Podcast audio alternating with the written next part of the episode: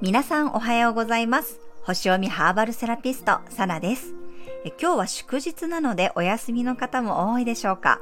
私はね、今日がお休みということをすっかり忘れていて、昨日ちょっとね、ドキドキしましたね。はい、あの、11月11日に開催するカードリーディングのね、練習勉強会ですが、残り2枠となりました。自分以外の誰かでね、占ってみたいなという方は、ぜひ公式 LINE よりご連絡ください。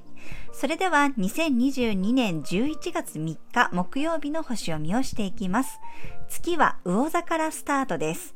朝4時前にね、水亀座から魚座に移動しました。12星座の一番最後の星座で浄化のエネルギーです。特に今は太陽もサソリ座に入っていますので、よりこのね、浄化力が高まるかと思います。もちろんあの来週のね、皆既月食の影響もあるかなと思いますね。ちょっとこう感傷的になりやすかったり、感受性がね、豊かになると思います。気持ちの整理をつけたり、感動する映画を見たり、芸術に触れてみるのもいい一日かなと思います。魚座のお守りハーブであるプチグレンとかね、メリッサの香りが癒しのエネルギーをサポートしてくれます。はい、それでは12星座別の運勢をお伝えしていきます。お羊座さん、いつもより内側に意識が向かう一日です。過去に整理をつけたり、ヨガや瞑想で自分軸を整えるとスッキリするでしょう。断捨離もおすすめです。お牛座さん、友好的な運勢の一日、リアルでもネットでも人とつながることで楽しみが広がっていくでしょう。双子座さん、地に足をつけてやるべきことを進めていける一日、古典的なものに触れると感性を刺激されそうです。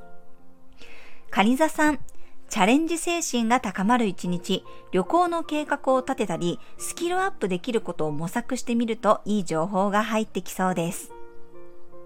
獅子座さん、集中力が発揮される一日、腰を下ろしてじっくり何かに取り組むと実力以上のものが完成しそうです。乙女座さん、社交運が高まる一日、積極的に自分とは違う価値観の人と関わってみると自分の殻を打ち破れそうです。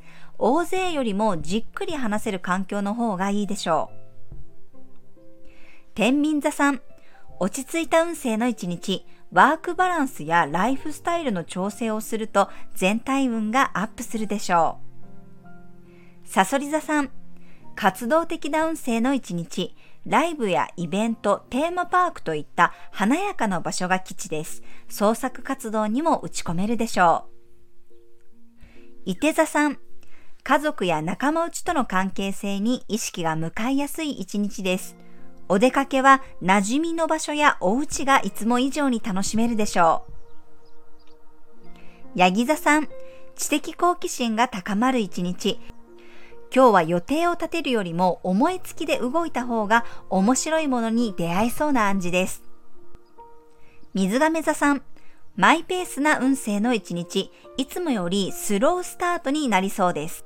五感をじっくり満たしてあげるようなアクションを取ると全体運がアップします。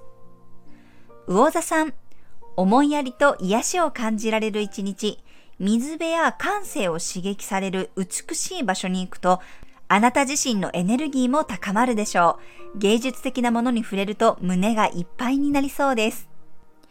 はい、以上が12星座別のメッセージとなります。